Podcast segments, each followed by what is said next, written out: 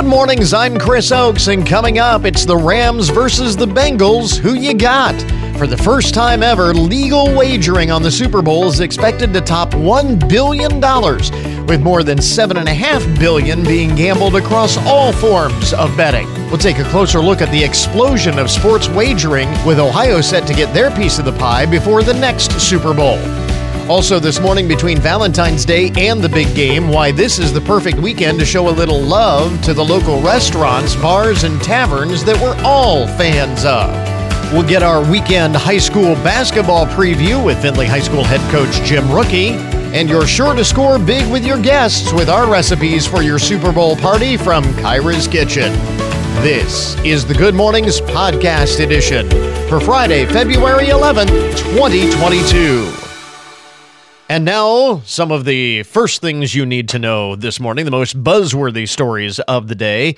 A significant step was taken yesterday in the journey towards making the use of electric vehicles widespread in this country. The Biden administration announced the availability of $5 billion in federal money for the states to use over the next five years to begin building a nationwide network of electric vehicle charging stations.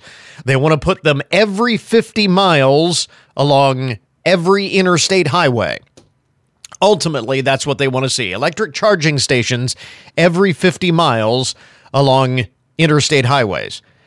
The money is available under the infrastructure law that was passed last year $5 billion to get this started. States have to submit their plans to the government and can begin construction as early as this fall if they focus first on highways instead of local roads, with the goal of allowing people to be able to take their electric cars long distances. Uh, each station, the requirements are each station would have to have at least four fast charger ports, which would let drivers fully recharge in about an hour. And see, here's the problem that I have with that. I mean, certainly if we are going to go electric with all of these electric cars and the manufacturers say that's the way they're going, then we're going to need electric charging stations. Whether we need them every 50 miles or, uh, or not, I, I don't know if we need them. You know, but here's the here's the thing that I don't get. We already have a network in place, a massive network in place of uh, vehicle recharging stations. We call them gas stations today.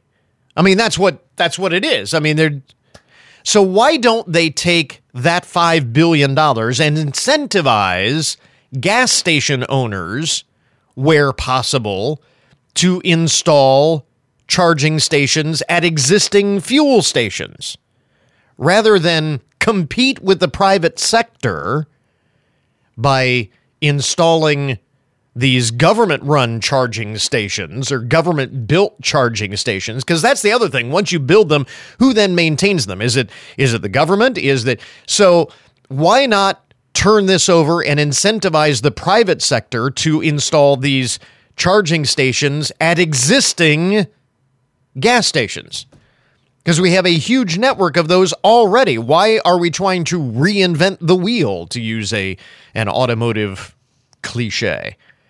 I just don't get it. And and so anyway, but that's the deal. 5 billion dollars in federal money for the states to use to create their own networks of uh, electric vehicle charging stations. We'll see how that goes. Uh, let's see. And then the other thing that I've uh, always said with electric vehicles, the key to getting widespread acceptance is figuring out a way to be able to charge the batteries in about the time it takes to fill up your car. So, like five minutes. And we're nowhere near that, either to recharge a car's battery in five minutes or make a hot swappable battery where you can just pull in, swap out the battery, and you're on your way. Um, you swap out your empty battery for one that's fully charged, and boom, you're you're back on the road. That would be the key to the widespread electric, uh, widespread acceptance of electric vehicles, in my opinion. But then again, what do I know? I'm just a consumer, you know. Some of the other uh, buzzworthy stories to get your day started. This year's Super Bowl game could be the hottest on record. The LA Times reports that temperatures on Sunday could reach the mid to high 80s at kickoff. Now remember, it's what 6:30 is kickoff here. That would be 3:30 in the afternoon in LA. And that's kind of the heat of the day. Mid to upper 80s at kickoff and anything above 84 degrees would top the previous record. Uh, temperatures are usually about 15 or 20 degrees cooler than that this time of year in LA. And on top of this, the area is very dry, so fire danger is high. I'm guessing they're going to be strictly monitoring tailgate parties. Do they do tailgate parties before the Super Bowl? I don't even know if they allow that, but NBC News reports a heat advisory in effect through Sunday evening in the Los Angeles area. In some areas, could be in the 90s during the day, but that will drop into the 50s at night. The good news forecasters call for low humidity Sunday afternoon, which is typical for LA. They get a whole lot of humidity, as it turns out. You would think right there by the ocean that it would be more humid, but not usually. Um, of course, the Olympics are going on, and that's the other big story world of sports. And this I thought was kind of interesting. Uh, researchers say when it comes to Olympic medal winning athletes, obviously you want to win gold, but if you can't win gold, Olympians are usually happier to win bronze than they are silver. Or I, maybe I worded that wrong. Bronze medal winners are typically happier than silver medal medal winners.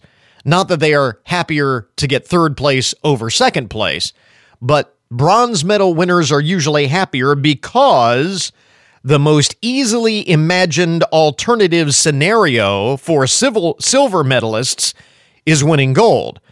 But for those who win bronze, the most easily imagined alternative outcome is getting no medal at all. So while a silver medalist will say to themselves, geez, if I'd only done just a hair better, I could have won gold. A bronze medalist will say, well, thank goodness I didn't do just a hair worse and not end up with a medal at all. So you see, uh, bronze medal medalists typically are happier, more satisfied uh, than our silver medalists because of what could have been.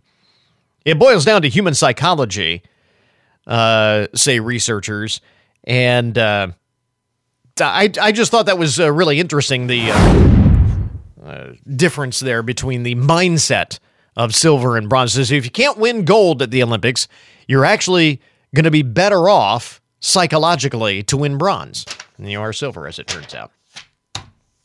Here is the latest COVID disaster or potential disaster. Have you heard about this?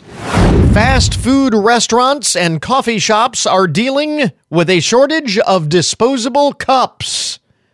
It is the latest issue caused by ongoing supply chain issues blamed on plastics shortages, along with port backlogs and increased demand for to go meals from restaurants. So, plastic cups or disposable cups are in short supply. Starbucks and Wetzel's Pretzels have reportedly been hardest hit by the cup and container shortage. Another factor likely playing into the shortage is a lack of manufacturing workers as the disposable cup and disposable container industry lost nearly 600,000 workers in 2020 and has continued losing them since. A report from July of last year revealed that more than 50% of businesses who manufacture these things say they struggled to source adequate amounts of disposable takeout packaging for their businesses. So, this is a big deal. We don't have enough disposable cups now. Whatever will they do at Starbucks? Kind of interesting. And one other item among the first things you need to know this morning as we get your Friday started Nearly three years after it shut down because of financial problems, MoviePass is looking to make a comeback. they have plans to relaunch the service this summer. The founding CEO of MoviePass, Stacy Spikes, announced yesterday that they are coming back in its original form. MoviePass allowed subscribers to see movies in theaters as often as once a day for just $10 a month. You could see as many movies as you wanted, one a day for 10 bucks a month, which is a great deal when ticket prices are usually over $10 for one film.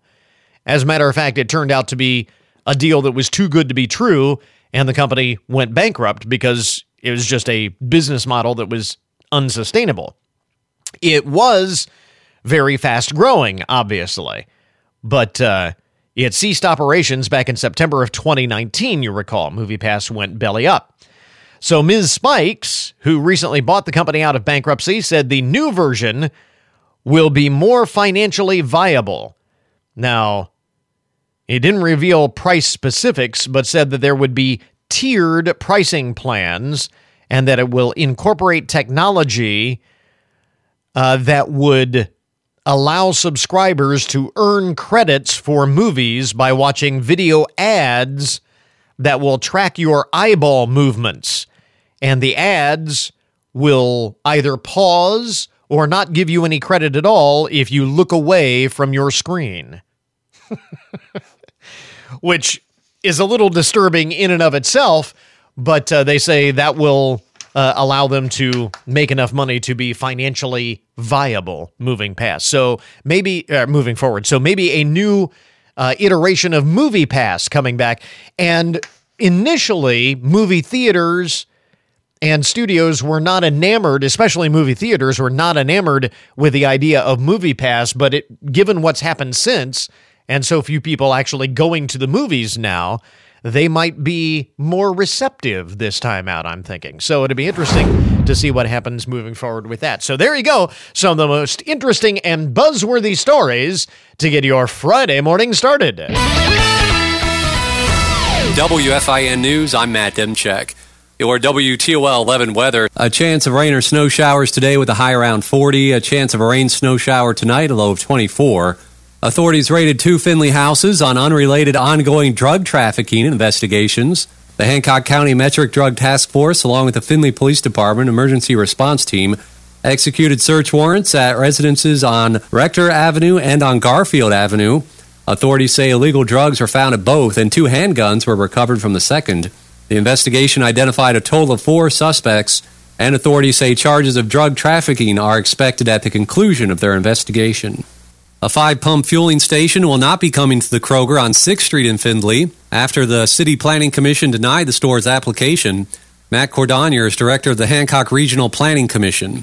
It's a pretty chaotic parking situation, and I think Planning Commission was just concerned that adding the gas station would just further make that site difficult to navigate. Kroger made some changes to their original plan, but even with the changes, traffic remained a big concern and the potential trouble with access for emergency vehicles due to traffic flow and vehicle backups on or near the site. The Ohio Turnpike Commission has fired a snowplow driver who damaged dozens of vehicles and caused numerous injuries in January when he recklessly sprayed ice, snow, and slush on numerous vehicles. The Turnpike Commission says the driver was fired Tuesday. The State Highway Patrol says 18 people were injured and 55 vehicles damaged. Patrol spokesperson Sergeant Ray Santiago says the patrol's investigation has been turned over to the Erie County prosecutor in Sandusky to determine whether criminal charges should be filed against the driver. Dave James, WNN News. And you can see some video of that incident on our website. Bengals quarterback Joe Burrow is hoping to get off to a quick start against the Rams in the Super Bowl. We want to get out to a strong start, but whatever the game calls for us, for, for to for us to win, we're going to go out and do. If we get behind early, you know, we're not going to panic you know, maybe a, a comeback is going to be necessary, but, you know, we'd like to jump out early and kind of control the game. The Bengals take on the Rams in Super Bowl 56 beginning at 6:30 on Sunday. Get more news online anytime at wfin.com.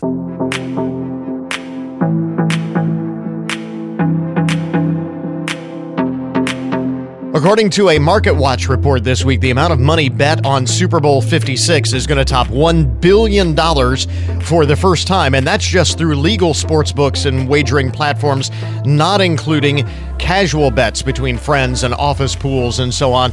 Uh, joining us is Matt Schoch, once again, content manager for PlayOhio.com and PlayMichigan.com, part of the Catena Media family of sites. Has been with us on the uh, program before. A billion dollars, that's something like, uh, I think I read twice the amount wagered just le- uh, since last year. The explosion in sports wagering is just staggering.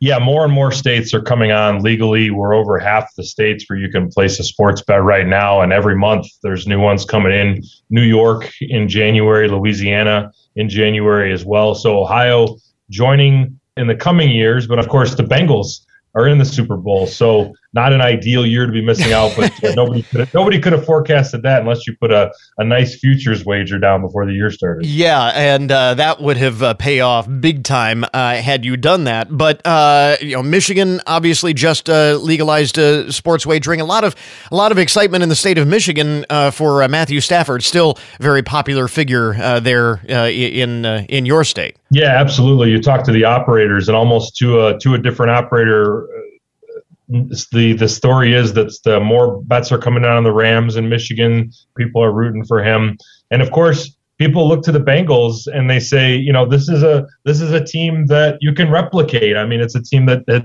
uh, was the only franchise that didn't have a playoff win for a longer period than the Lions, and so it's a it's kind of a an inspiring story on both sides of it for people. Yeah, for this part of the country, I mean, you know, these are both kind of uh, Cinderella teams, and everybody le- loves a Cinderella story. the The odds makers have the Rams as the favorite, not by a huge margin, though. Yeah, I mean, there's a lot of reasons to go with the Rams. If you're looking at numbers, if you're looking at the Bengals, obviously struggling with the offensive line and the mm-hmm. pass rush situation with Aaron Donald and those guys on the Rams there's a lot of reasons to go with the Rams based on numbers, but it's a Bengals team that has overachieved, obviously, in the postseason, but it's statistically not even a great season for them. But when you have uh, Joe Burrow, you have Ja'Marr Chase. I mean, obviously, you got two guys that look like they're going to be elite players for a long, long time.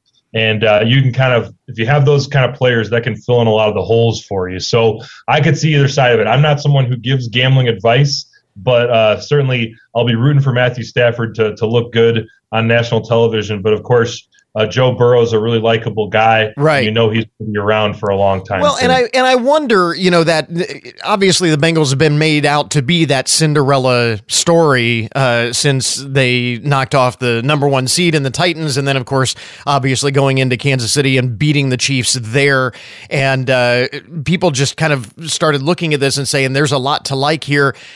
How much wagering is based on that sort of likability and that underdog story. I mean, do those kind of narratives lead to a, a lot of the way people wager kind of on an emotional scale? A lot of times it's the quote unquote public teams that get a lot of money. So yeah, Joe Burrow is a likable guy. We know he's a winning quarterback and has been throughout his entire career. But I don't think the Cincinnati Bengals and Joe Burrow's brands are high enough to call them a public team quite yet. Uh, LA, it's it's such a strange story with LA because it's Los Angeles. It's the second biggest market in the country. But right. on the other hand, it's not really a, a, a, traditional football franchise that people think about. And Stafford's a name in the NFL, but he's not Brady, yeah. you know, not yeah. Rodgers, not quite at that level. So it's kind of like two teams that are new to the public sphere. So normally, if the Patriots are in the Super Bowl, if uh, Aaron Rodgers is in the Super Bowl, you can kind of count on the Dallas Cowboys in the Super Bowl getting a lot of bets on them. Mm-hmm. But this year's a little bit different in that neither team are really a public team. And I think you're seeing a little bit more betting on uh, a team like Cincinnati and Joe Burrow because they're going up against another team who's not that traditional name mm-hmm. that you might have seen throughout the years. Well, and and along those lines, I mean, is is that impacting either positively or negatively the the amount of money that's being wagered? And you talk about these uh, staggering numbers, and obviously part of that is because it's legal to bet in more places now. Uh, but you do have somebody other than the Patriots, the Cowboys, the the Packers, you know, the Steelers, those blue bloods of the NFL.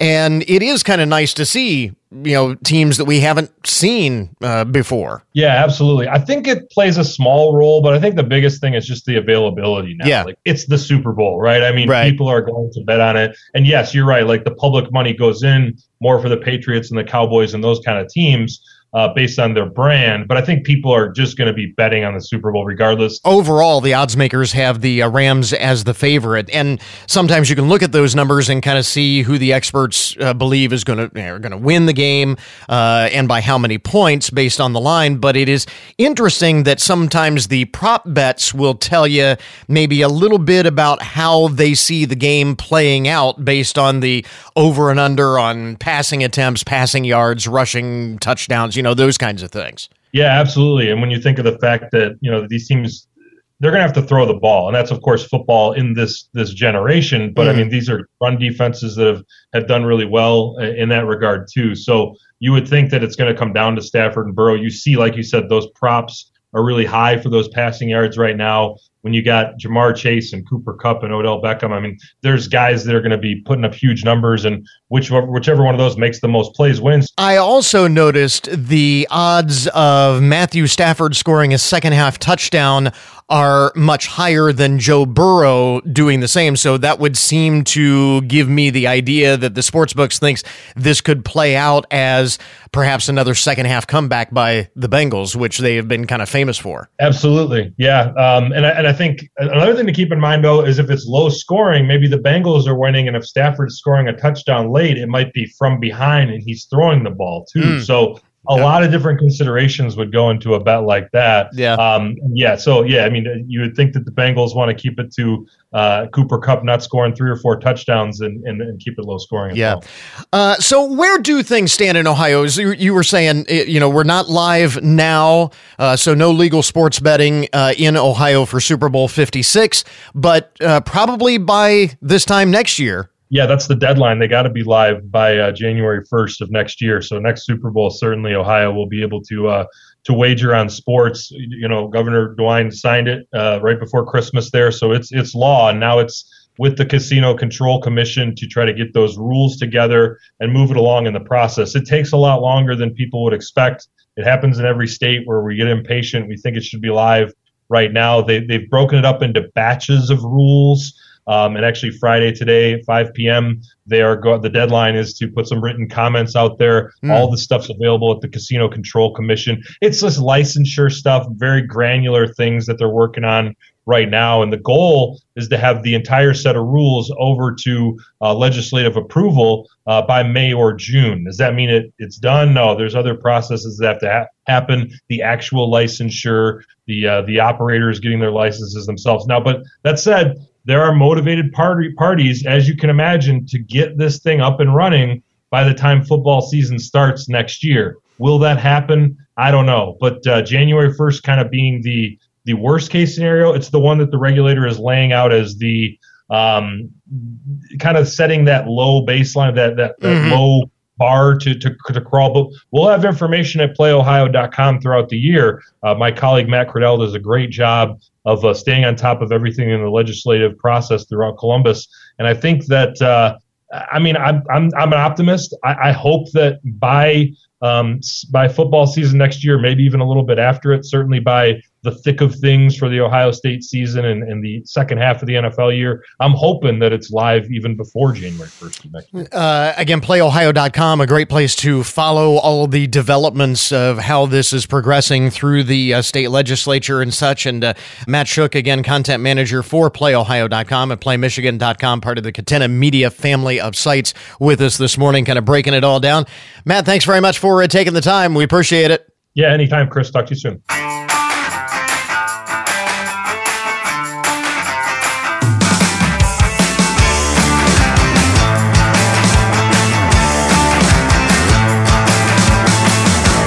Obviously, while every industry was affected in some way by the impact of the pandemic, America's more than 500,000 independent restaurants, bars, and taverns were hit especially hard. And even now, two years later, find themselves still trying to navigate unprecedented challenges from capacity restrictions to staffing shortages to supply chain issues and resulting increased operating cost.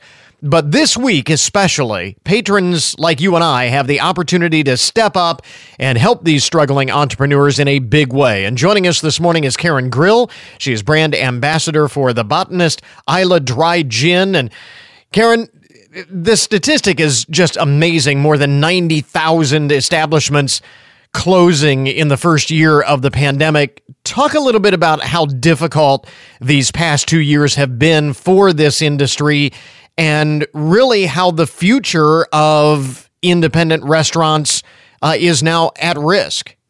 Well, you're right. The, the number is staggering. After two two years of navigating the challenges of the pandemic, neighborhood bars and restaurants are still struggling and are going out of business across the country.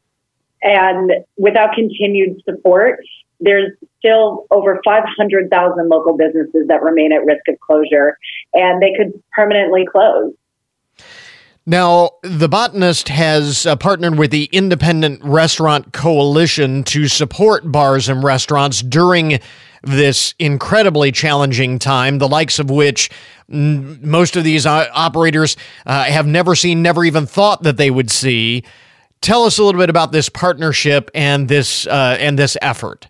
Well, the botanist has uh, started a partnership with the Independent Restaurant Coalition aimed at urging Americans across the country to go out and support their local bars and restaurants during this trying time.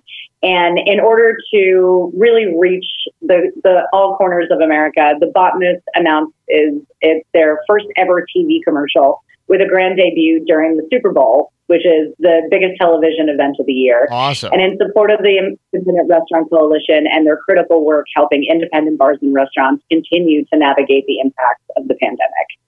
And, you know, the timing with this being Super Bowl week, obviously it's important that people show community support for their local bars and restaurants every week. But you know, we can really send a big message and provide a huge shot in the arm for these establishments right now on what typically is a big weekend for such establishments.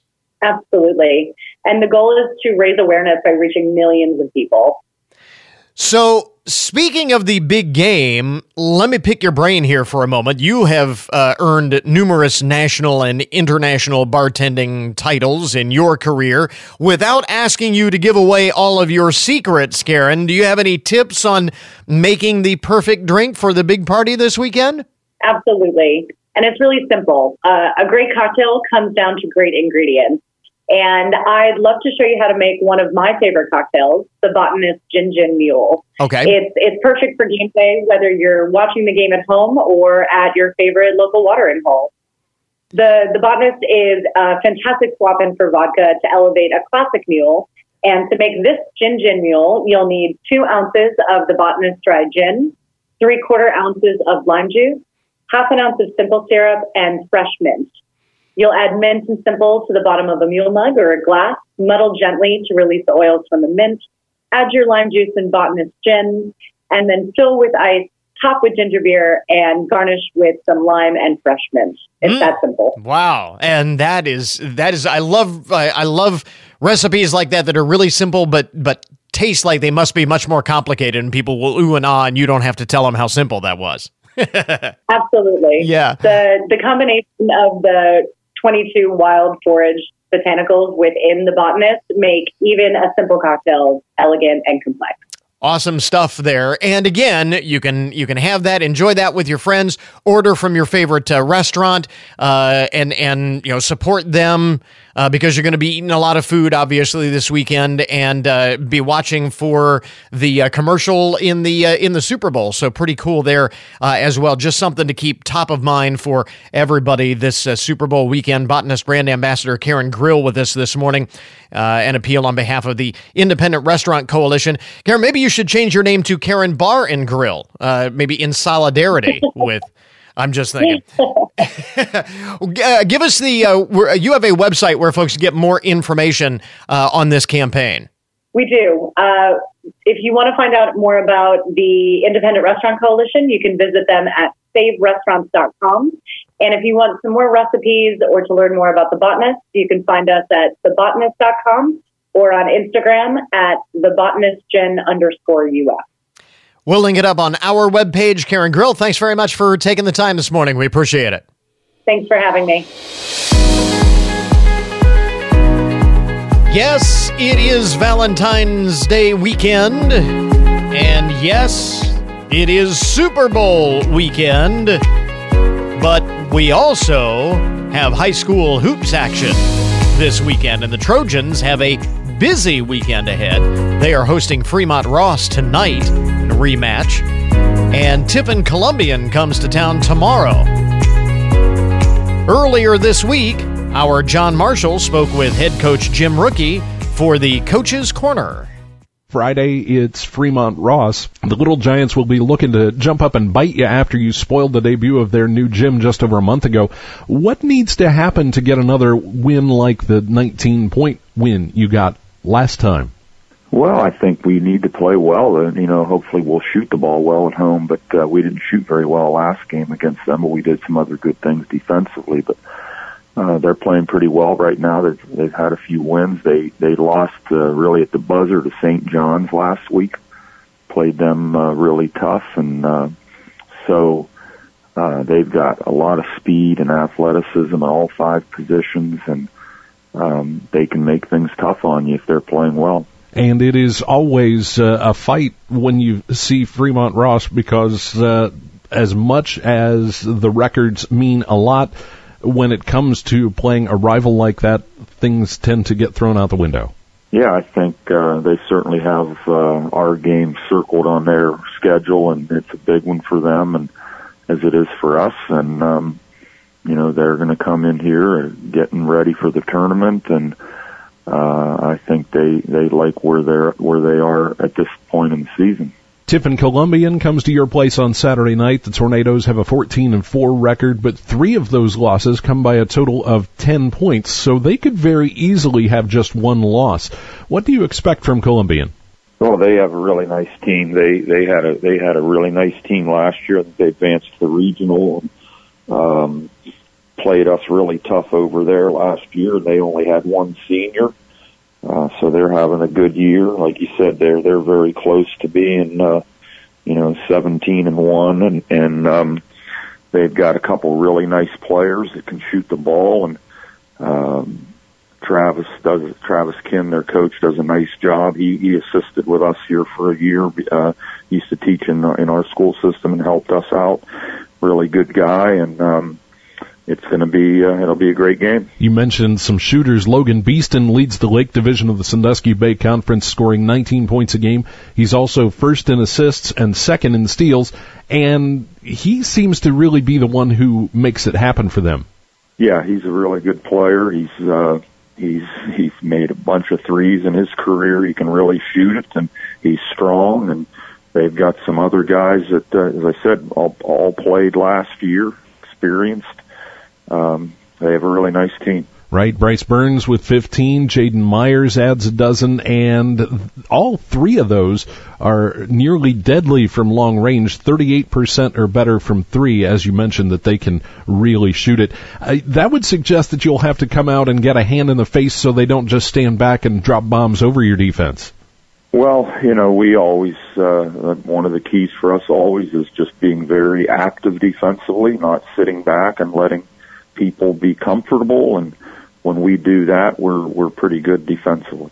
Findlay boys basketball coach Jim Rucki, thanks for your time and good luck with your busy schedule this week. All right. Thanks a lot, John. Back to back home games this weekend versus Fremont Ross tonight and Tiffin Columbian tomorrow, both right here on WFIN. Other games this weekend on our family of stations. Riverdale is at Liberty Benton in BVC action on 100.5 WKXA tonight, and Ottawa Glandorf at Defiance tonight and at Lexington tomorrow over on 106.3 The Fox. And you can follow all the area games in real time online.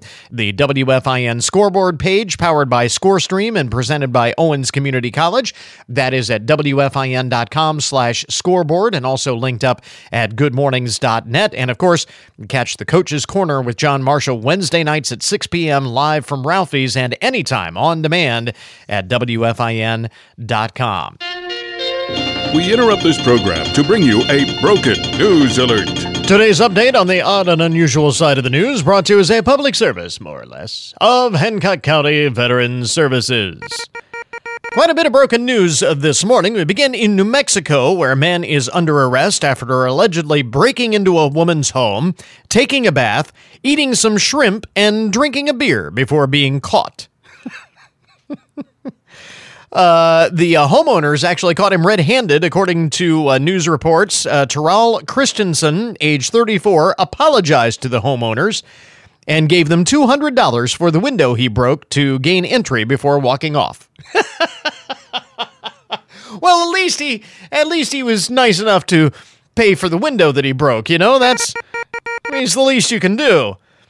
Uh, the uh, owner of the home said the individual was extremely embarrassed and apologetic about the entire situation. Alrighty then.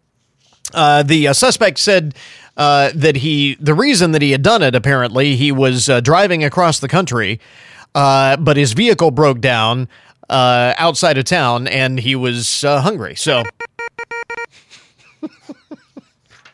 Well, I guess I can perfectly understand. It's, uh, yeah. Uh, let's see here. It is good to know that there are still some good Samaritans out there. Uh, Chris Ford lives in England. He's 67 years old. He was on the beach after a recent storm when he saw what he thought was a woman in trouble.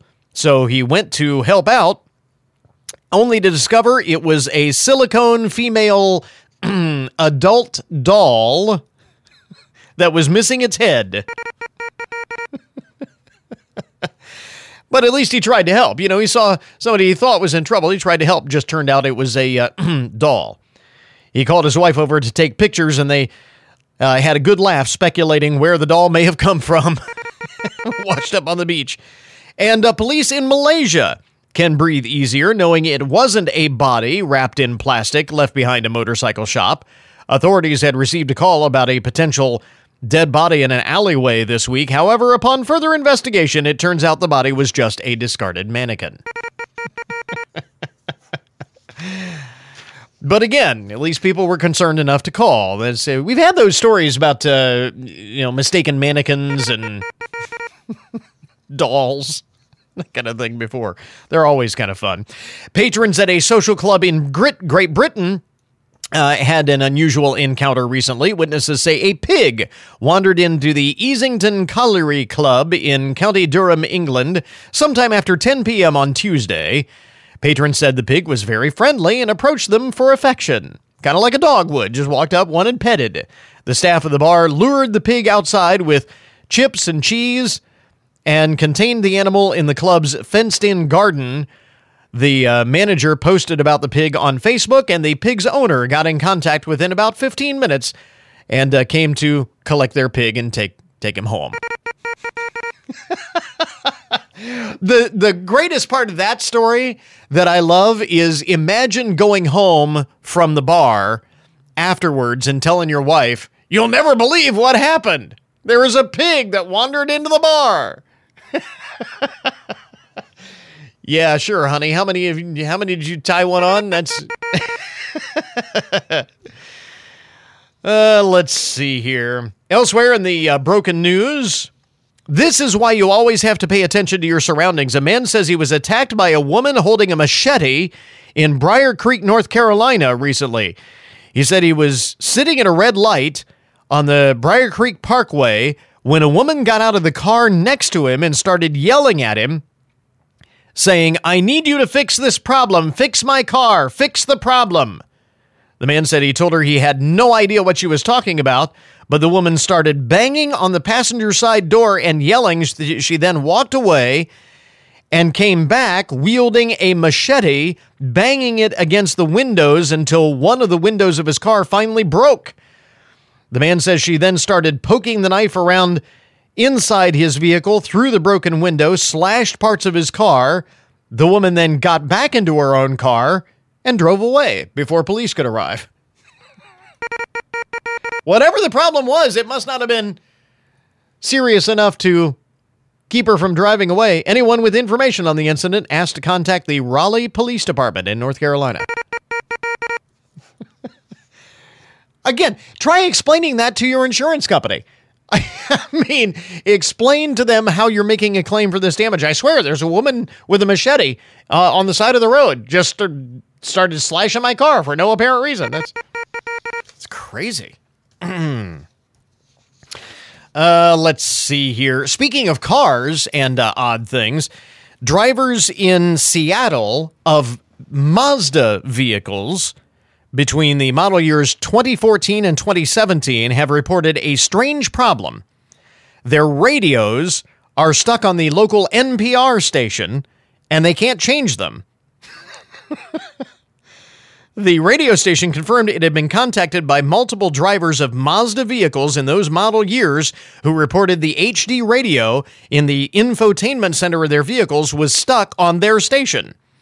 The drivers claim the radio is frozen uh, and the visuals on the dashboard screen are constantly rebooting, causing uh, a visual and audio hazard. For so I would imagine this could be very distracting. You don't want that behind the wheel. Uh, KUOW Radio released a statement saying we have been in contact with the company who owns the technology behind the radios, and we have given them complete access to our transmitters and our systems to investigate what is causing the issue. They don't know if it's the if it's a problem with the software in the car or something that the radio station is doing. Mazda said in a statement that affected customers should contact local dealers who can submit a request to the company's warranty department on their behalf and uh, hopefully get it repaired once they figure out how to repair it. I don't know. I mean, the way I look at it, if uh, people's radios were stuck on our radio station, I don't see a problem there. I don't think that's necessarily a problem. I got to admit, uh, it's uh, good for ratings. and uh, finally, in the uh, broken news, a couple of real estate listings that are uh, rather interesting, eyebrow raising.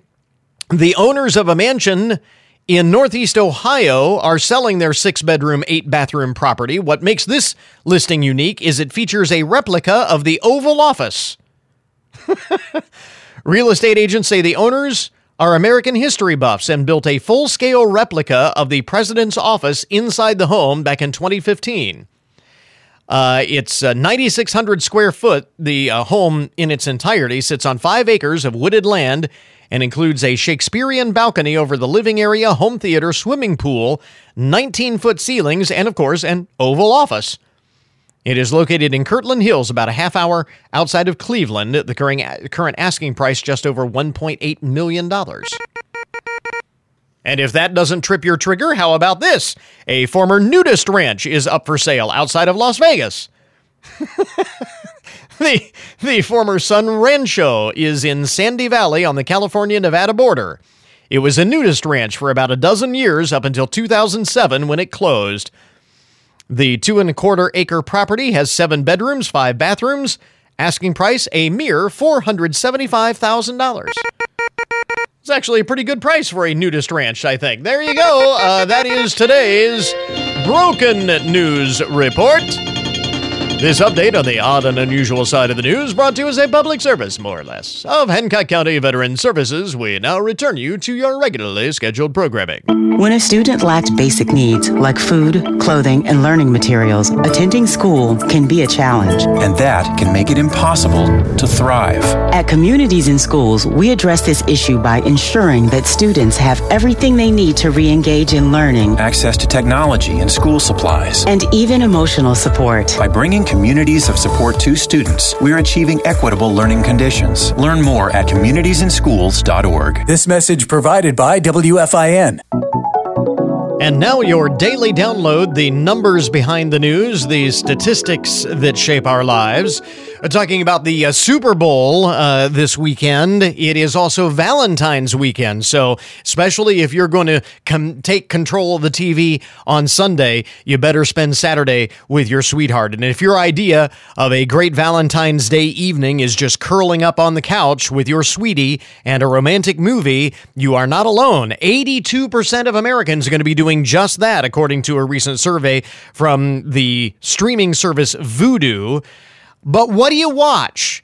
Uh, Google Trends data shows the most popular movies state by state, the most popular movie choices for Valentine's Day state by state. And there are some surprises. Overall, the most popular movie is the 1988 Eddie Murphy classic Coming to America. Now, that is the last one that I would have guessed, but uh, that romantic comedy was liked by people in the most states Delaware, Georgia, Louisiana, Maryland, and South Carolina all ranked it as number one, interestingly enough. Now, a number of states, I thought this was kind of interesting. According to Google data, number of states prefer movies that are set within their own borders. For example, New Yorkers uh, said Enchanted with Amy Adams and Patrick Dempsey. That is set in the Big Apple. That is their favorite in New York. Californians said Clueless was a great uh, Valentine's movie. And of course, that's set in LA. In Hawaii, the number one romantic film is 50 First Dates with Adam Sandler and Drew Barrymore, and that is set in Hawaii. And Illinois picked 16 Candles, uh, the Molly Ringwald classic, which was set in Chicago. And uh, also in Pennsylvania, the number one romantic movie, Silver Linings Playbook, the Oscar winner starring Bradley Cooper and Jennifer Lawrence, that was set in and shot in Philadelphia. Uh, also, among the rankings, some very odd pairings.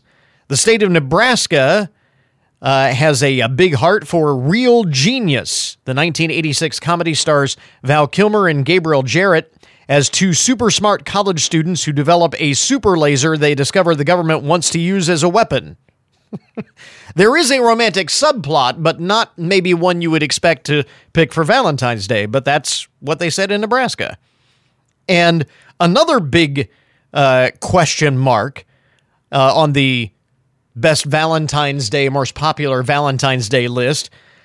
Uh, the Oscar winning 1997 Holocaust film, Life is Beautiful, was a favorite Valentine's Day watch in Nevada and Florida, according to the rankings. Why? I don't know, but that's what they picked. Life is Beautiful. Maybe they just like the title. I don't know.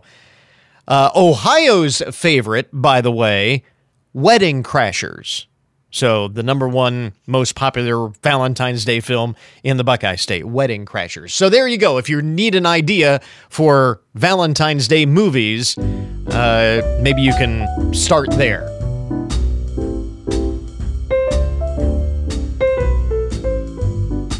And now, once again, my wife Kyra has joined us in the studio for another collection of recipes from Kyra's Kitchen. And uh, what? Just the way you said that. Kyra's Kitchen. Well, it's big, it's big important stuff here. Uh, especially with the uh, Super Bowl coming up. We've Yes. got a uh, collection of recipes perfect for your Super Bowl party uh, this Sunday. Yep. Who dey? Who think Um, they could beat those Bengals? Nobody. Go we Bengals. also we also have uh, we also have Valentine's Day weekend. So I suppose you could you could make these for Valentine's With Day. This is my probably husband, it is not Valentine's Day weekend. You know. It is not. It's, Monday is it's, it's Super Bowl. Monday. hey, it's been 33 years. I know. I know. Um, I know. and besides, Monday is the day. So Monday is the day. Yeah. Anyway. Yeah. Yeah. Uh, but these are uh, great recipes for your uh, Super Bowl party, and we begin with pizza sliders. yes. So. which uh, you can you can do a couple of different ways. Yeah. Yep. Yeah. You can do these. So um, with this, uh, a half a cup of butter melted, uh, one teaspoon of Italian seasoning, and two tablespoons of grated Parmesan. Uh, one teaspoon of uh, garlic powder, 12 dinner rolls, one and a half cups of Miracle Whip, uh, 12 slices of mozzarella cheese, eight slices of your uh, thinly sliced pepperoni, um, and six slices of uh, thinly sliced hard salami, and then your pizza sauce. Okay. So preheat your oven to 350 degrees. Line a baking sheet with a parchment paper or foil. Uh, spray uh, lightly with your cooking spray. In a bowl, mix your uh, mix the butter, the Italian seasoning, the Parmesan, and the garlic powder. Uh, then, with a large serrated knife, slice your rolls in half. Uh, separate the top from the bottom. Uh, place the bottom part on the, your prepared baking pan. Uh, spread your Miracle Whip on the bottom of the rolls. Um, layer on half of the cheese, then all the pepperoni, the salami, the remaining cheese. Spread your pizza sauce on top. Then place your place the roll, the top of the roll, on top of the pizza sauce. Right. Uh, brush with your butter mixture evenly over the rolls. Cover the rolls loosely with foil. Bake in a preheated oven until the rolls are lightly brown, and then uh, the and the cheese is melted about 25 minutes. Uh, remove the foil and let it bake for about three to five more three to five more minutes, and that'll kind of make the the top of the roll nice and crispy and yummy. Okay. So and then uh, slice individually and uh, serve. Simple as that. Uh, you can you can add whatever other uh, pizza oh yeah, toppings yeah. uh, you want Yep. too. This Yeah, is another or one of those. This is where, one of those where you could take it apart and put your lettuce and onion on afterwards or whatever. I mean, you could do that. Well, I was know. thinking if you if you like mushrooms or Yeah. you know Yep.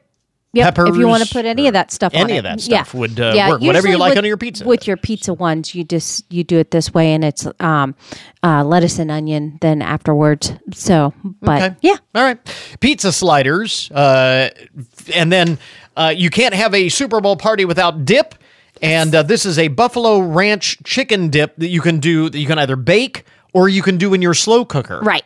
And So- you can make it hot or you can make it not so hot. Okay. So whatever you want to do. So uh, one and a half cups of shredded cooked chicken, one eight ounce block, block of cream cheese, softened. Uh, your that's this is where it comes in. Your hot your uh, hot sauce. Mm-hmm. Mhm. So to whatever taste you like.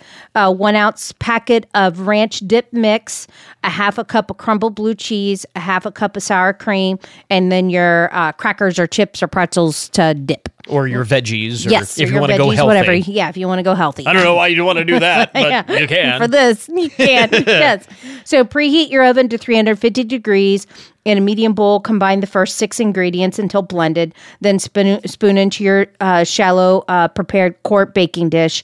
Bake for about 20 minutes or until your mixture is heated through and stir.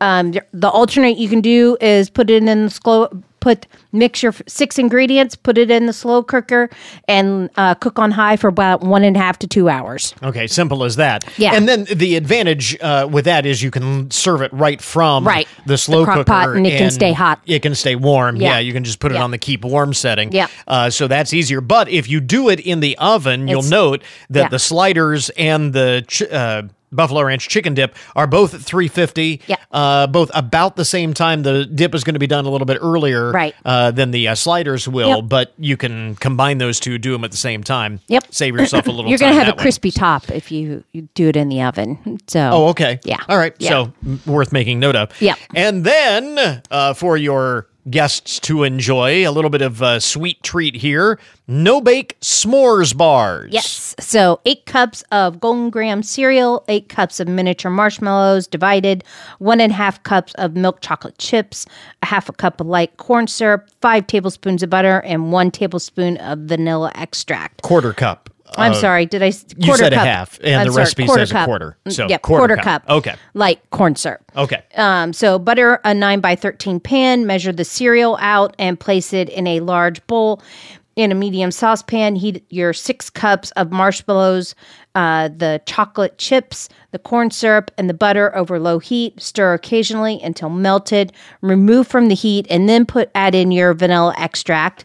Uh, add the melted chocolate uh, mixture to the cereal. Mix until evenly coated. Let the mixture sit for a minute or so to cool. And then stir in the remaining marshmallows. So then you got some chunks of marshmallows in Okay. your. All right. Then press the mixture into a prepared pan. Let sit for about um, about an hour or so if you can resist. These are so good. I love these. These are like one of my favorites. Uh, store at room temperature, and uh, that's it. and enjoy. Yes. Um, as simple as that. By the way, that one would be good as a Valentine's Day treat. Yeah. As you and your sweetie are curled up on the Yes, couch watching with football. a with a romantic movie. Well, I was going to say with a romantic movie. Okay. So you can do that Saturday night. That's Yeah, fine. that's Sunday true. is for football, but Saturday night you can You have a that, you can have yes. Mm-hmm. a romantic movie and uh, make your no bake s'mores bars yes. and uh, We're doing a it, honey. A little sweets for your sweet there. uh, recipes from Kyra's Kitchen. We do have those posted at the Kyra's Kitchen Facebook page, which is new, by the way. If you haven't liked the Kyra's Kitchen Facebook page, all of the recipes are there so you can uh, reference them easily. Go back and find recipes from you know earlier Yep. uh, that you may want to go back and and grab. And uh, also going to be sharing some other stuff there on the Kyra's Kitchen Facebook page at Kyra's Kitchen WFIN, and we also have that linked up at the WFIN Facebook page, so you can uh, find the recipes there and find Kyra's Kitchen's page uh, Yes. from the WFIN page, and it's all linked up at goodmornings.net as well. So you can't say that you couldn't find it. it's, it's we've got it linked up everywhere. and of course, if you have a recipe that you want to share or you have a request that you would like a recipe for, uh, you can send us a request. Goodmornings at WFIN.com and we'll pass it along and uh, we'll do what we can with Yep. that. So good stuff there. And uh, what's your uh, pick for the final of the Super Bowl? What's my pick? Yeah. You mean the score? Yeah. Um, I'm going to I'm say going to say it's going to be tight. I, I think it's going to be a good game. I do. I think it will be too. Yeah. And I think the Bengals come back Yeah. like they have like done They have done. Yep. every game. Field goal with with uh, Field goal, McPherson. maybe a field goal as time expires because Yep. that seems to be their MO. Yep, yep. And I'm going to say like 31 28. 31-28. I was thinking 34-31. Oh, okay. That would be good too. All right. So we'll uh, find out. Anyway, uh, my wife Kyra with her uh, recipes for your Super Bowl party this weekend. Kai, thanks very much. You're welcome. And that will finish up our podcast for today. Thanks to all of our guests for joining us on the program this morning. Coming up Monday, it is an unfortunate reality of romance that many relationships won't stand the test of time, and that can get messy. We'll talk about how to protect your personal data in case of a bad breakup in the digital age. Plus, we'll get America's first impressions of the big game from the commercials to the halftime show to the action on the field itself. We'll talk Super Bowl analytics with the folks from Google. So until Monday morning, that is good mornings for this morning. Now that you've had a good morning, going out and making a good day, a great weekend, hoo day. We'll catch you back here on Monday.